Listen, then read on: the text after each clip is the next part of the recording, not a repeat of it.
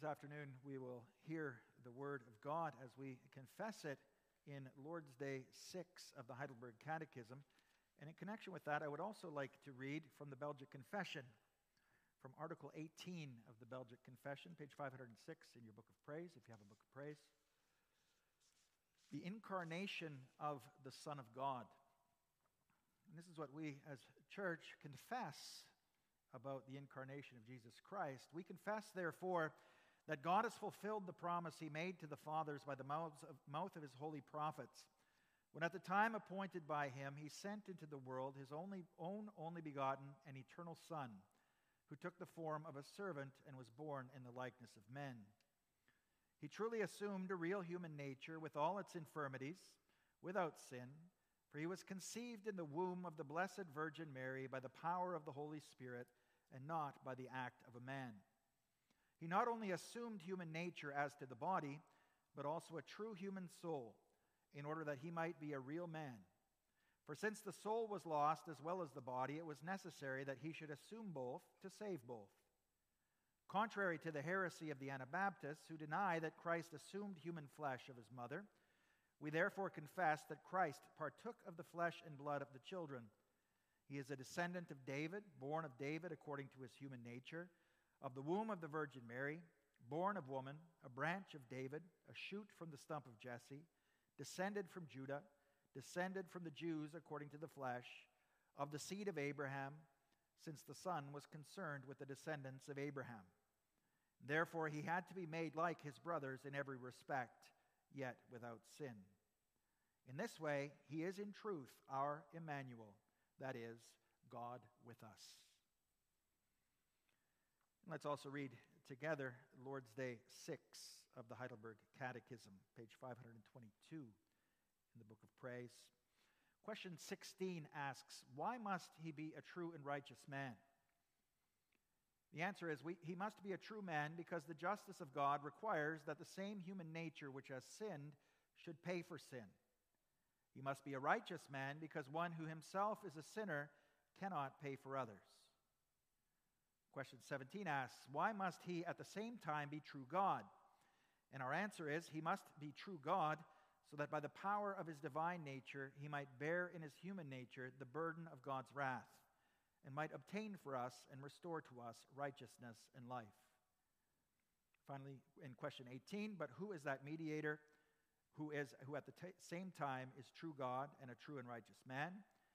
The answer, our Lord Jesus Christ, who became to us wisdom from God, righteousness and sanctification and redemption. 1 Corinthians 1, verse 30. And finally, question 19 From where do you know this? And our answer is from the Holy Gospel, which God Himself first revealed in paradise. Later, He had it proclaimed by the patriarchs and prophets and foreshadowed by the sacrifices and other ceremonies of the law. Finally, he had it fulfilled through his only Son. May God bless the reading of his word and also the reading of our confession and the proclamation of the gospel this afternoon. Following the sermon, in response to it, we'll sing hymn six. Beloved brothers and sisters in our Lord Jesus Christ, there's a word that pops up a number of times in the New Testament and that word says a lot about the Christian faith, and that word is mystery.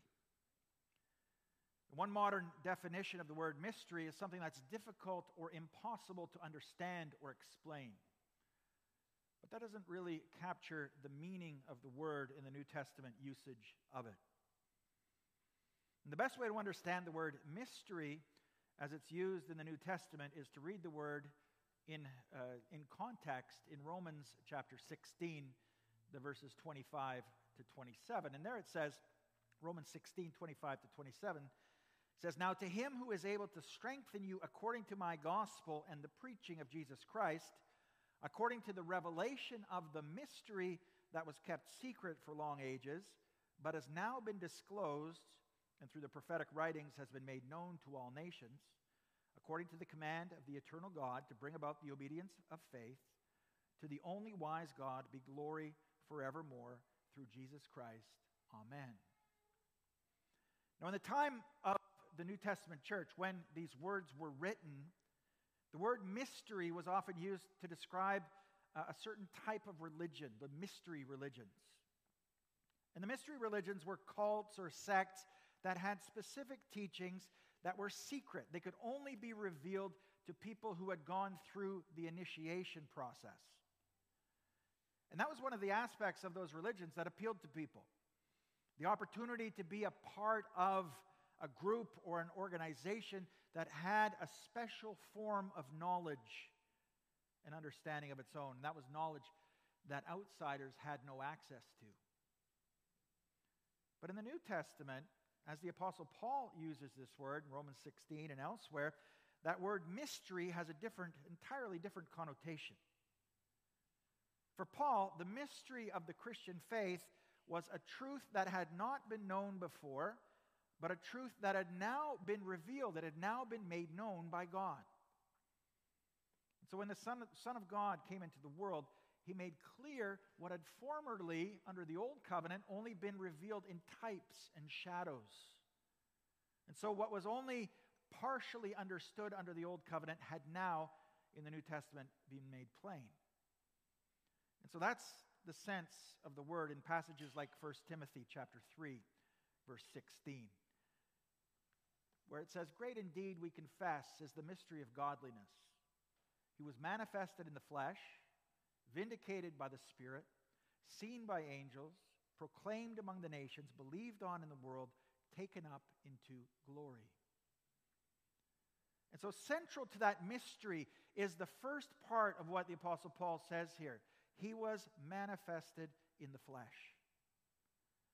So, it's the mystery of the incarnation. God the Father sending into the world his only begotten and eternal Son. The Son, eternal God, taking on human flesh, taking on, taking on the form of a servant, being born in the likeness of men, assuming human nature with all of its infirmities, yet without sin. And so he assumed human nature, body, and soul. He was a complete man. And so great is the mystery. God becomes a human being for the sake of human beings.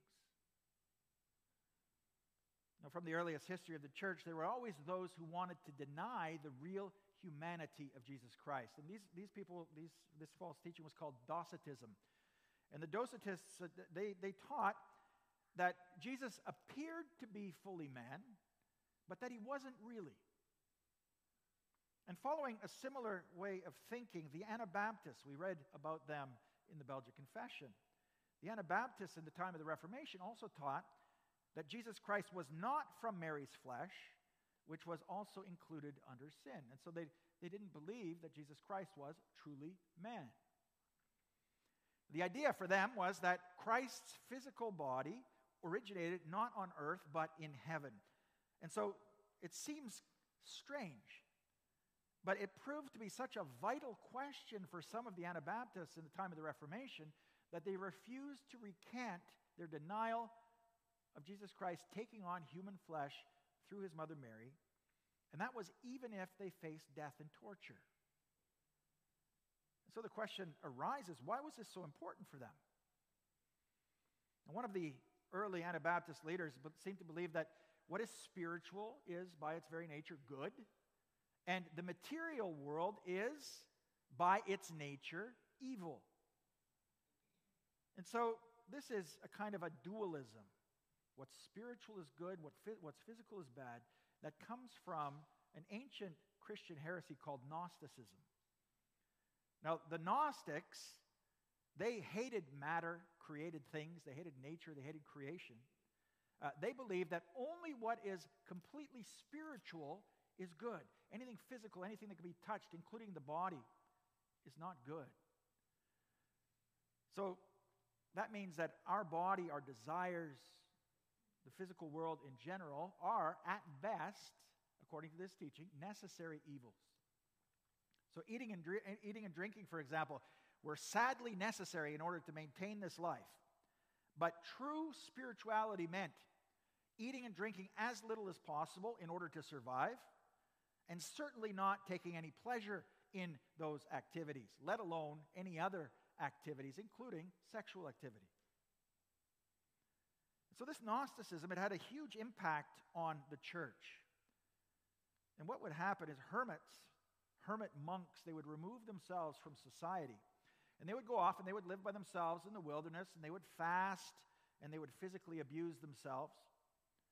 Monks and nuns, they would abstain from certain foods. They would take oaths of celibacy. They wanted to avoid the evils of the physical world. And they wanted to try to conquer those physical desires. And we can still see the remnants of that kind of thinking in the Roman Catholic Church, especially. And that's where the idea of clerical celibacy came from. And this kind of Gnostic thinking isn't limited to the Roman Catholic Church because many Christians are unwittingly Gnostic in their thinking when they denigrate, when they speak poorly of what's physical, and they exalt the spiritual, and then artificially divide life in that way. But Scripture teaches, and we confess, that Jesus Christ came to redeem all of man physical and spiritual, body and soul. So our eternal destiny is not floating around on the clouds without bodies as spirit beings, as, as some people imagine, like angels playing their harps on the clouds forever. Our bodies are going to be resurrected. And we are going to receive glorified bodies, but real bodies. Bodies that are untainted, unmarred by sin, and by the results of sin that affect us spiritually and physically. 1 Corinthians chapter 15, the Apostle Paul writes this. He writes about the resurrection of the dead, and he says, What is sown is perishable, what is raised is imperishable. It is sown in dishonor, it is raised in glory. It is sown in weakness, it is raised in power. It is sown a natural body, it is raised a spiritual body. If there is a natural body, there is also a spiritual body. Thus it is written, the first man, Adam, became a living being. The last Adam became a life giving spirit. But it is not the spiritual that is first, but the natural, and then the spiritual.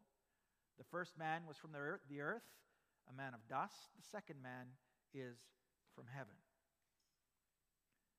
Now, there is a contrast here between the natural and the spiritual, between the man of dust and the man from heaven. But that doesn't mean that the natural is evil and the spiritual is good as if they were opposed to each other. That, word, that word spiritual doesn't mean not having a body, it speaks of the power of the Holy Spirit. And the Holy Spirit gives new life to the dead. And so, from being children of Adam, stained, infected, made filthy by original sin, we are united to the second Adam, to Jesus Christ. And so we become we will become like him with a physical, glorified body.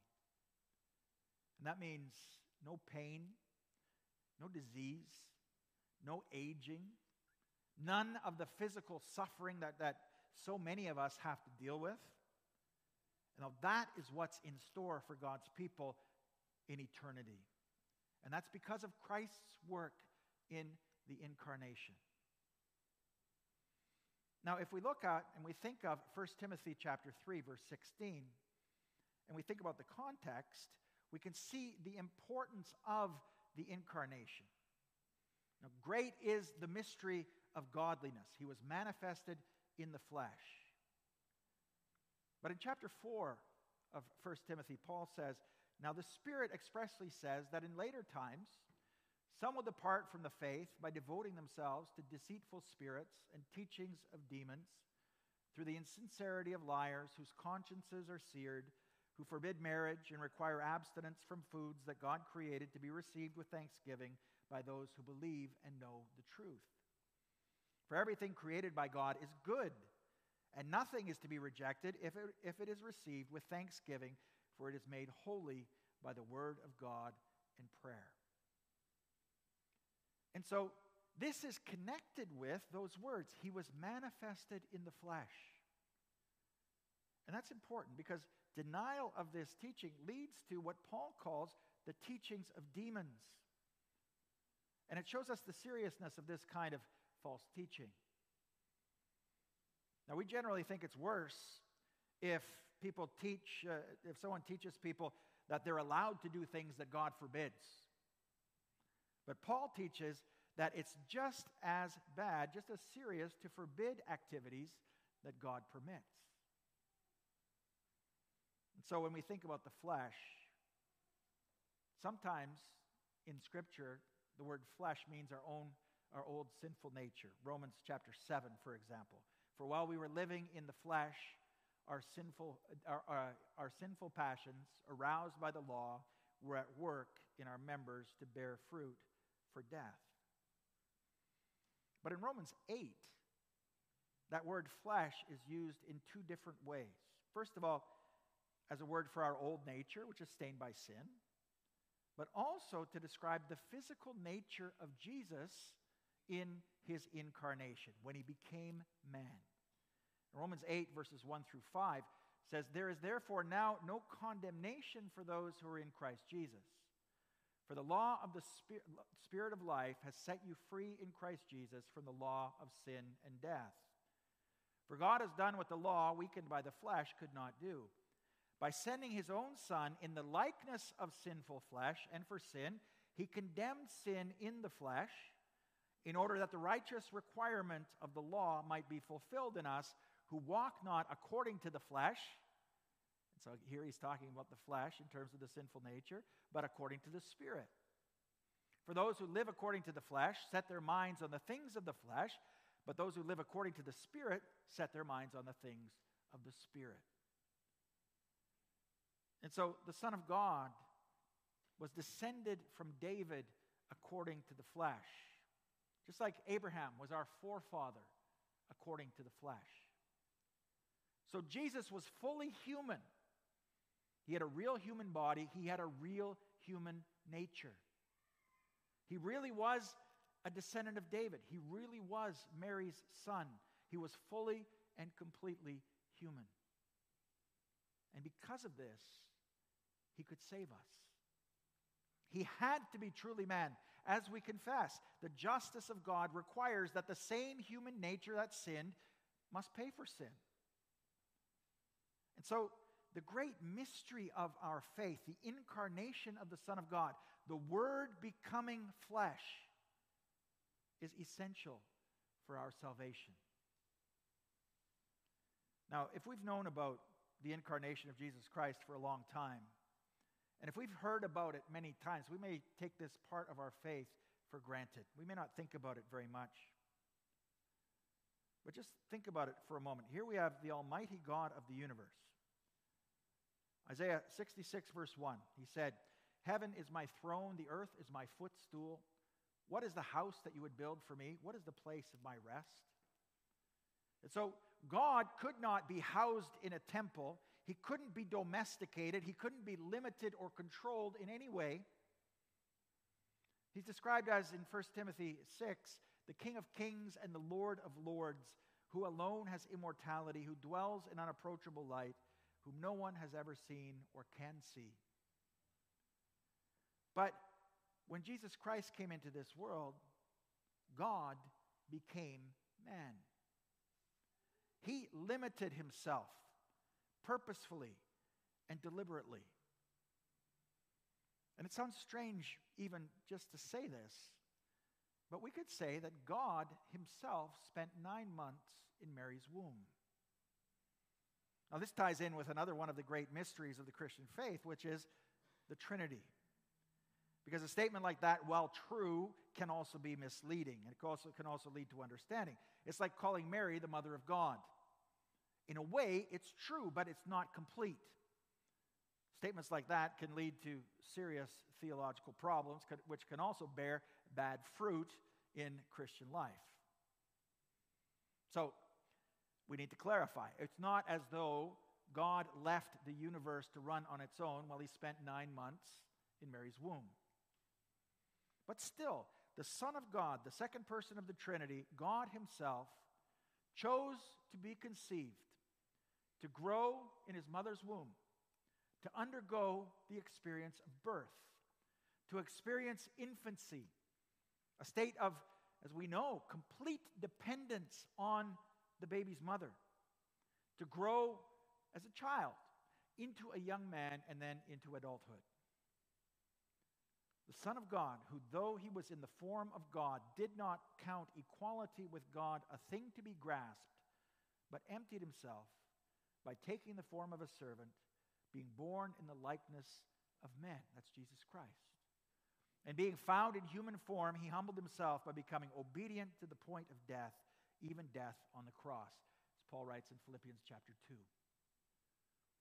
And so, brothers and sisters, this is truly an amazing thing for us to contemplate, even though it's impossible for us to really fully, completely wrap our minds around it.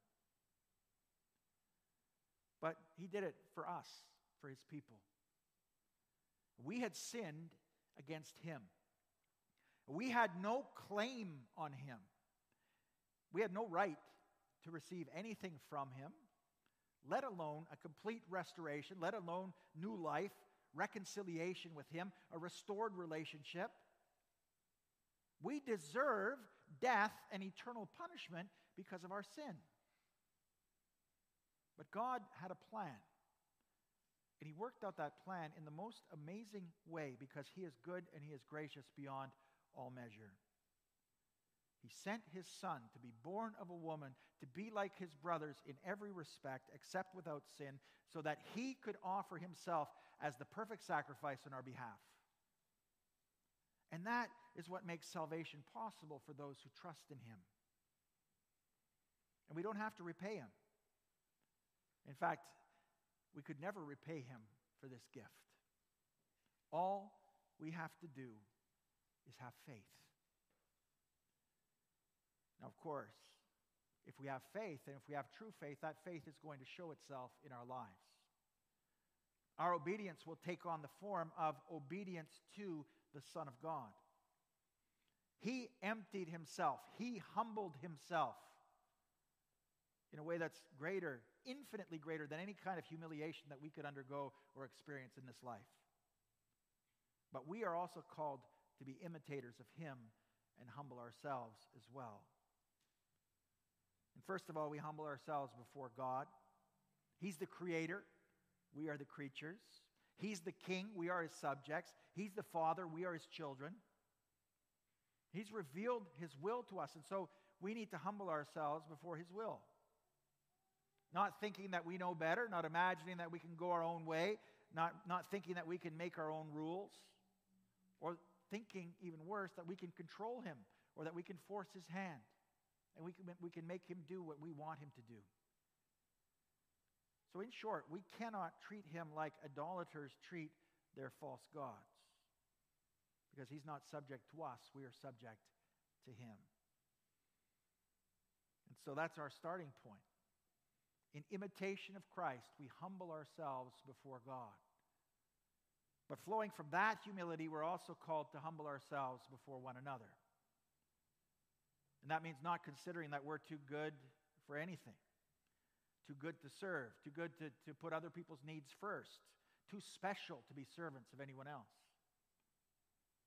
Consider Jesus and consider what he did.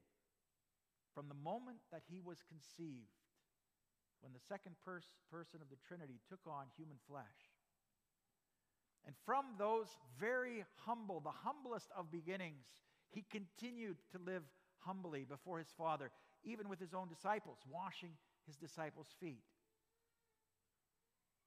Now, if you compare how we can possibly humble ourselves before our fellow human beings, nothing could even come close. And so that attitude of humility must govern all of our relationships. So, if we have authority, we need to lead humbly. We need to humble ourselves before our spouses. That goes for husbands as well as for wives. Children need to live in humility before their parents. As brothers and sisters in the church, we should even be seeking ways in which we can humbly serve the church as a whole and our individual brothers and sisters. All of this based on the incarnation of Jesus Christ. When we consider, brothers and sisters, how our Savior humbled himself, how he did that for our sake, for our salvation, we should be motivated even more to exemplify that humility in our own lives, in our own relationships. The incarnation of the Son of God, it serves as a model for us. It's the way of salvation, but it also provides us with the model to follow. It makes also being much more than just the model, it makes humble obedience and faithful living and obedient service possible. And it makes it possible for God's glory, for his praise, to serve him. And so, in conclusion, we hold to this mystery of the faith and we seek to live out our knowledge of the revelation of that mystery.